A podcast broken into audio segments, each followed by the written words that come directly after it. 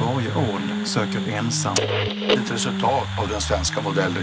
Jag tycker inte det här är Metalls fight att ta ensam. Snö eller regn med måttlig. Vi ska prata om den svenska modellen. Frågor och svar om arbetsmarknaden och den svenska modellen. Från TCO.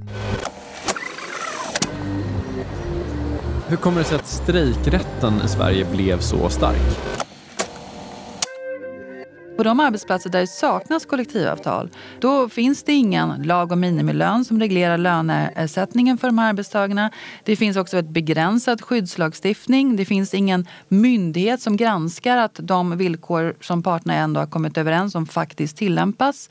Och det gör att arbetstagare på den här typen av arbetsplatser i många fall kan bli väldigt sårbara. Jag heter Petra Hertzfeldt Olsson och är professor i arbetsrätt vid eh, juridiska fakulteten vid Stockholms universitet. Och utgångspunkten är ju att eh, under väldigt lång tid så, så var ju rätten att vidta stridsåtgärder, det, det, det fanns liksom ingen tydlig reglering i svensk lagstiftning.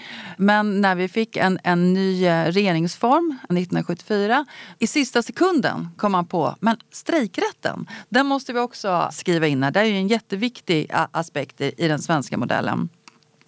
Och hela resonemanget kring det här är att eh, strejkrätten spelar en så som grundläggande roll, precis på det sätt som, som Therese var inne på tidigare, i ett system som bygger på kollektivavtal så måste den part som är mest beroende av kollektivet för att få till stånd drägliga anställningsvillkor måste ha ett maktmedel. Framförallt i de situationer när det inte finns något kollektivavtal alls på, på, på, på den här arbetsplatsen.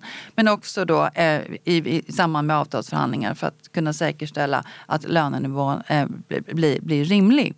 Och eh, om inte den här omfattande rätten till stridsåtgärder finns, inklusive då rätten att vidta sympatiåtgärder, då faller en stor del av systemet. Därför att eh, vilka maktmedel ska man i så fall kunna utnyttja i de här situationerna när eh, ett företag ställer sig helt främmande inför att träffa ett kollektivavtal.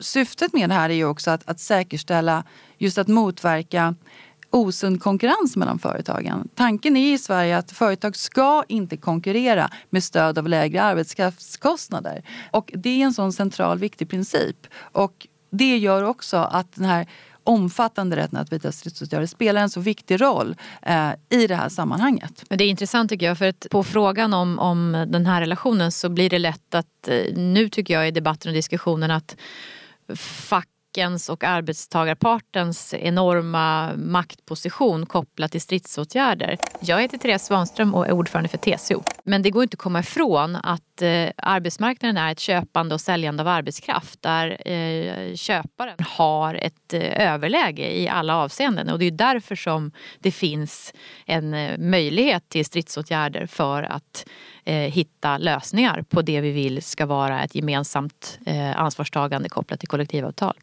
Det är viktigt att säga tycker jag. Finns det inga begränsningar för vad facken får göra? Alltså i lagen?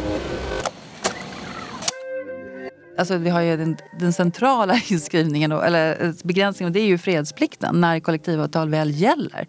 Och det är ju eh, en minst lika viktig aspekt av det här såklart. Och vilket också liksom är ett starkt incitament. Du pratar om där vikten av att få till stånd flexibla anställningsvillkor och allt det här till det. Så det är ju jättecentralt. Men det är också lika viktigt att få fred på arbetsmarknaden.